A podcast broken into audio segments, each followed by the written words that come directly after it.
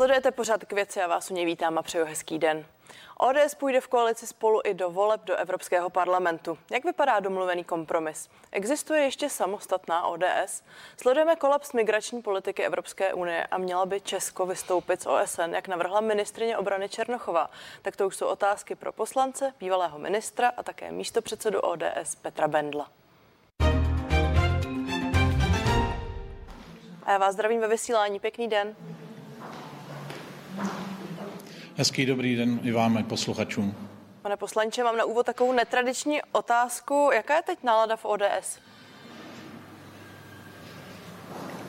Pracovní. Celou určitě pracovní. Samozřejmě snažíme se v maximální možné míře věnovat legislativě a problematice, kterou, která Českou republiku trápí.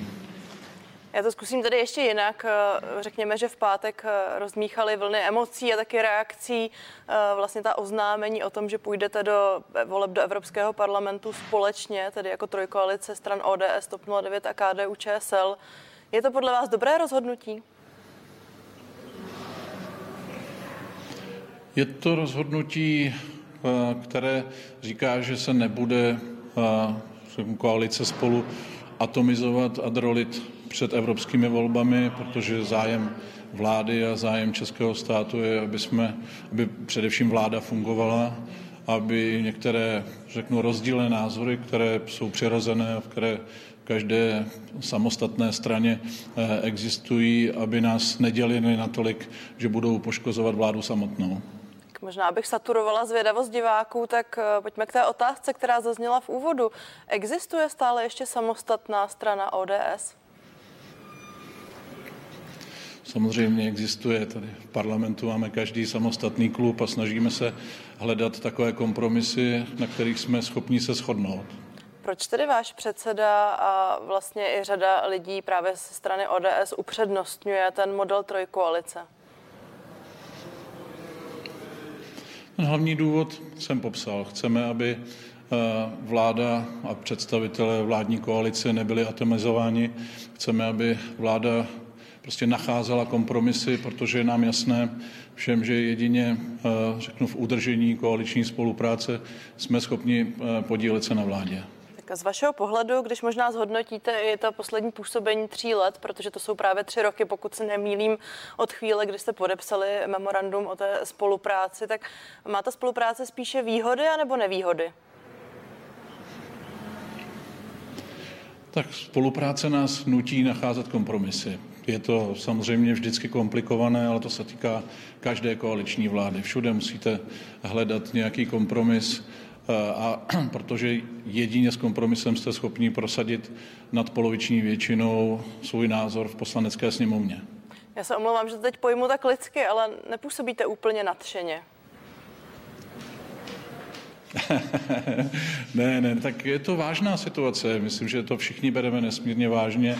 Nebylo to jednoduché rozhodování a myslím si nejenom uvnitř O D S, ale i uvnitř uh, i dalších politických subjektů, které jsou uh, spolu uh, do, domluvě, zjednodušeně řečeno, ale uh, nakonec podle mě převážilo to rozhodnutí, že nechceme klížit, uh, řeknu, politické názory uvnitř vládní koalice v kampani, že chceme dále jednat společně. Bylo sepsáno desatero, které podepsali všechny politické subjekty v rámci Spolu a takto půjdeme do evropských voleb. Hmm. Europoslanec Alexandr Vondra, který mimochodem má vést tu společnou kandidátku do eurovoleb, tady ve vysílání popsal, že to rozhodování, ale vlastně pak ani to hlasování nebylo uh, moc jednoduché, ale jednoznačné. On sám uh, se mu vyhnul, protože byl tou dobou v letadle, ale máte vy zprávy o tom, jak to hlasování probíhalo a skutečně jaký byl ten poměr sil? No, pokud vím, tak uh, to definitivní rozhodnutí bylo jednomyslné, že, na tom, že tomu předcházela spousta pracovních jednání na téma, jak to desatero má vypadat. Saša Vondra byl asi, řeknu, klíčovým člověkem, který se podílel na sepsání toho, toho desatera, kde se snažil formulovat věci tak, aby to bylo prospěšné nejenom pro naše působení nebo působení europoslanců v budoucím europarlamentu, ale pak samozřejmě, aby to také netříštilo jednání vlády a koalice jako celku. Sdělíte nám vy váš postoj? Jak byste se vy vyjádřil v takovém hlasování? Já si myslím, že máme držet vždycky to, to, tu vnitrostranickou diskuzi uvnitř, že si můžeme vyměnit názor, ale v okamžiku, kdy dojde k rozhodnutí, už máme všichni táhnout za jeden provaz. Není možné, aby jsme ty debaty vraceli zpátky. Na něčem jsme se dohodli a teď na tom musíme společně pracovat. Tak pojďme možná ještě k tomu motivu té chystané kampaně, která nás tedy čeká. Jste přesvědčen o tom, že vlastně to spojení a motiv antibabiš, který je zřejmý teď z těch plánů, může fungovat právě i pro tu evropskou politiku a pro evropskou kampaň? Musí. Musíme se v zájmu České republiky, v zájmu udržení vládní koalice držet pravidel, která si nastavíme, a bude to samozřejmě velká zkouška. Nikdy v minulosti se nic takového nestalo. Teď jsme se nebo se učíme spolupracovat v rámci koalice Spolu a já pevně věřím, že ti, kteří nakonec na té kandidátce budou, budou natolik zodpovědní, aby se drželi toho, řeknu, programového desatera, které jsme společně podepsali. Tak a na to jsem se právě chtěla ptát, zda to téma antibabiš je to jedno klíčové, nebo která jsou ta další, na kterých jste se shodli, protože uh, lajkovi asi neuniklo, že spojení těch třech stran může být minimálně tematicky a názorově velmi různorodé, pokud jde o klíčové věci týkající se evropské politiky. No, těch témat je samozřejmě mnohem víc. To, to, že se jedná o program antibabiš, šíří eh, Babiš sám, protože si přeje eh, být tě, tou, řeknu, dominantní opozicí a snaží se vyluxovat všechny eh, alternativy politické a sjednotit levici. Takže je to jeho konstrukce, ale tak to není. Evropa žije řadou jiných témat a, a ty se nás dotýkají také. Proto to desatero a odpovědi i na tyhle otázky. Není to desatero vůbec o, a, řeknu, projektu antibabiš. Pardon, a vy se tedy domníváte, že budete mít do těch voleb jiného rivala, než je hnutí ANO? Řekněme klíčového rivala tedy. Tak jiného rivala... Jsou to volby do Evropského parlamentu, těch nebezpečí, které se z Evropy a řeknu rizikových míst, které Evropa plodí nebo schvaluje, těch je celá řada. A my, pokud máme vládní odpovědnost, tak se k nim musíme umět nějak postavit. To o Babišovi tedy rozhodně není. Poslanec O D S Petr Bendl je hostem pořadu K věci. Pane poslanče, s dovolením se ještě krátce zastavím právě u té asi právě sestavované kandidátky. Zatím jsem našla čtyři jména, která figurují v jejím čele. Je to tedy Alexandr Vondra jakožto šéf kandidátky, pak je tam Veronika Vrecionová z O D S, hned na třetím místě Luděk Niedermayer z T O P nula devět, na čtvrtém místě Tomáš Dechovský z K D U Č S L. Jaké budou další tahanice o tu kandidátku? Je už jasný ten poměr sil? Já myslím, že tahanice, tak se tomu vůbec nedá, nedá říkat. Prostě je to normální politická debata na téma, jak ta kandidátka má vypadat, kdo obsadí které pozice. Zatím není definitivně rozhodnuto, takže se tady bavíme o něčem, co by bylo, kdyby. Já ta konkrétní jména, jak to nakonec dopadne, neznám. Myslím si, že ale o Sašovi Vondrovi jako o definitivním lídrovi kandidátky se hovořit dá. Jak to bude s dalšími jmény, se uvidí. Hmm. Teď mi povězte, jak vlastně tuhle volbu mají vnímat voliči. Ve chvíli, kdy tedy Alexandr Vondra, řekněme, chce se mi říct zapřísáhlý, ale rozhodně odpůrce například Green Dealu nebo různých zelených témat, má za sebou hned o dvě příčky dál Luďka Niedermayera, který v podstatě v takových klíčových tématech hlasoval vždy opačně než pan Vondra. Tak jakou zprávu si z toho mají odnést voliči? Já předpokládám, že jestli se k tomu politické subjekty zavázaly, a mluvím teď znovu o tom desateru, že se zodpovědní kandidáti budou tohoto programu držet. Že můžeme mít na řadu věcí jiný názor, je běžné a není na tom nic normálního nebo nenormálního, ale pevně doufám a myslím si, že si tohle všichni uvědomují, že to bude ta zkouška, kterou jsme zatím nikdy neabsolvovali, že budou se muset držet tématu a dále budeme fungovat tak, jako třeba tady v Poslanecké sněmovně, byť jsme v koalici spolu, máme různé názory na řadu věcí, ta legislativa tady vůbec neprochází nějakým jednoduchým způsobem, jsou tady části zákonů, jednotlivé paragrafy, o kterých se dlouze hovoří, totéž se bude týkat do budoucna i v fungování Evropského parlamentu. Nicméně ta snaha o nedrobení sil a snaha o hledání kompromisu je vlastně něco, co bychom se měli učit do budoucna vlastně všichni. Všichni, kteří máme pocit, že se bude republika vždycky chovat podle programového, řeknu, cíle jednotlivých politických subjektů, ale nakonec stejně dojdeme k tomu, že vládu tady nesestaví někdo, kdo bude mít padesát jedna procent rozhodovacích, řeknu, pravomocí nebo sílu padesát jedna procent a většiny v parlamentu, tudíž je nutné naučit se žít v týmu, který ne vždycky je úplně názorově totožný. Já vím, ale neplatí to nedrobení se, které jste teď zmínil, jenom pro tu chvíli voleb a té kampaně, protože mně se zdá, že to drobení nastane záhy poté, co se případně oni kandidáti do Evropského parlamentu dostanou, protože pravděpodobně i zasednou v jiných frakcích a budou dále reprezentovat ty různé až opačné názory. No, je tady právě šance, že by mělo dojít ke zbližování názorů.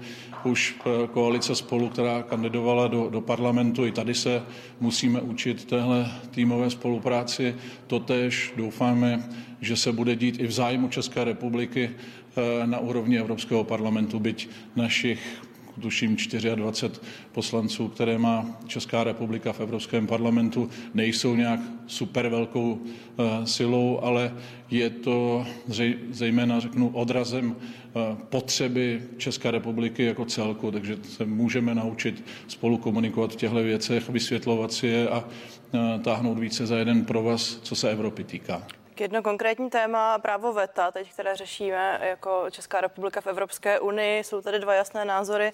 Ze strany Alexandra Vondry a Veroniky Vrecionové proti nim stojí Luděk Niedermayer. Tak myslíte, že najdou třeba v tomto případě společnou řeč? Já pevně doufám, že ano.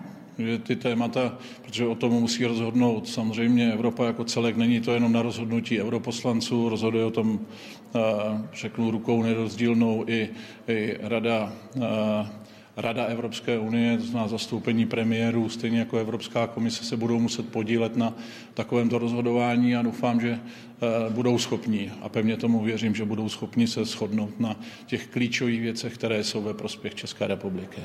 Když se ještě krátce zastavím naposledy nad tou kandidátkou, tak podle prvních zpráv to vypadá, že hnutí ANO vystaví na tu svoji jedničku na první pozici bývalou ministryni pro místní rozvoj Kláru Dostálovou. Tak jaká to podle vás bude soupeřka právě Alexandra Vondry? To se uvidí, v těch evropských tématech se zatím ANO nějak silně neprofilovalo, jsme sami zvědaví, s čím přijdou. Od nás už je možné očekávat, že to desatero je vlastně základ našeho volebního programu. Jaký budou mít oni, to uvidíme, s čím přijdou. Ještě se pojďme podívat na stav samotné O D S. Řada politologů si teď klade otázku a zase se k ní vracím. Zda ještě existuje ta O D S, kterou známe z porevolučních časů a co by jí možná vzkázal její zakladatel Václav Klaus? Tak co by podle vás teď vzkázal O D S Václav Klaus? Tak Václav Klaus, jakkoliv je to člověk, kterého si nesmírně vážím, už dlouhou dobu, řeknu, veřejně dává najevo, že tato O D S mu není příliš po srsti.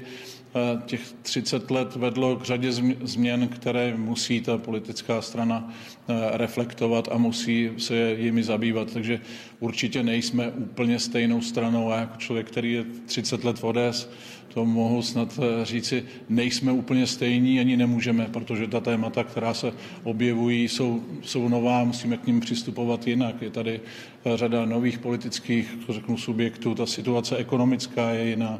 Je tady řada prostě nových výzev, na které je potřeba hledat, řeknu, společný názor, tudíž i my se musíme měnit. Každý člověk se mění. Jinak uvažujete ve dvaceti, jinak ve čtyřiceti, jinak v padesáti. To je normální. A když tady budu zase osobní, tak vám je teď komfortně ve vaší straně, pane Bendle? Ptám se proto, že vy jste byl mimo jiné místopředsedou O D S za šéfování Mirka Topolánka. Ten je teď také veskrze kritický k projektu Spolu a k aktuální politice vůbec O D S ve vládě. Tak jak se cítíte vy? Tak kritika k nám patří, ale má to být kritika, která je dovnitř, ne kritika, kterou si sdělujeme prostřednictvím médií. To je, myslím, že je ten základ, který se vlastně postupně všichni učíme. Myslím si, že to je, to k tomu patří a já se cítím komfortně, mohu svobodně dovnitř politické strany říkat, co si myslím a hledat, řeknu, průsečíky toho, co si myslí mý kolegové, tak aby jsme byli schopni věci prosadit. Protože nejlepší politická strana je ta, ve které je člověk sám. Tam máte sto procent hlasů, ale víte, jak to je. Někdy se lidi nedohodnou ani v rodině, mají na to jiný názor, tudíž v politické straně je to často mnohem složitější. Mirek Topolánek mimo jiné otevřeně kritizuje a každý si to může přečíst mimo jiné na sociální síti X, dříve Twitter, kritizuje mimo jiné ekonomickou politiku vlády a také ministra financí Zbyňka Stanjury. On například kritizoval to, že teď má aktivní důchodce financovat, neschopnost zredukovat státní správu. Máte pocit, vy jako poslanec, který je momentálně aktivní v té současné politice, že O D S musela slevit z těch svých opravdu pravicových a ekonomických pilířů své politiky? A já Mirka Topolánka znám osobně.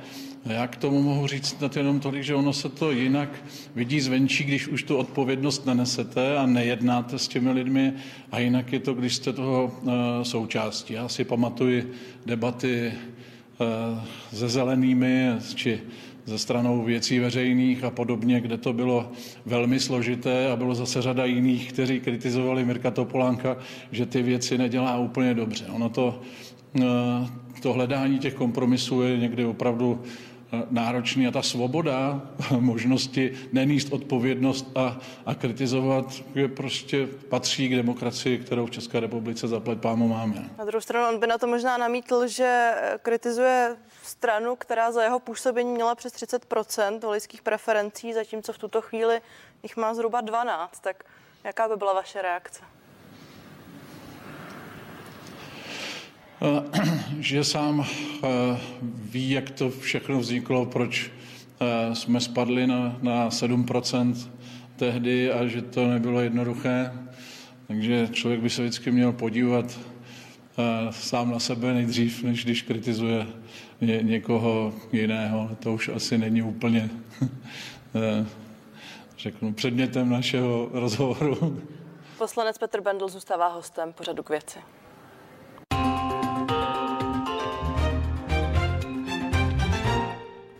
Pane poslanče, dovolím si ještě aktuální témata. Německý deník Bild napsal včera mimo jiné mezi dalšími médii, že Česko by mělo být první zemí, která se chystá vystoupit z O S N poté, co ministryně obrany Jana Černochová nešetřila kritikou a napsala doslova na své sociální síti, že by vystoupila z O S N. Tak jaký teď s odstupem těch několika dní máte názor na její počin? Přestřelila?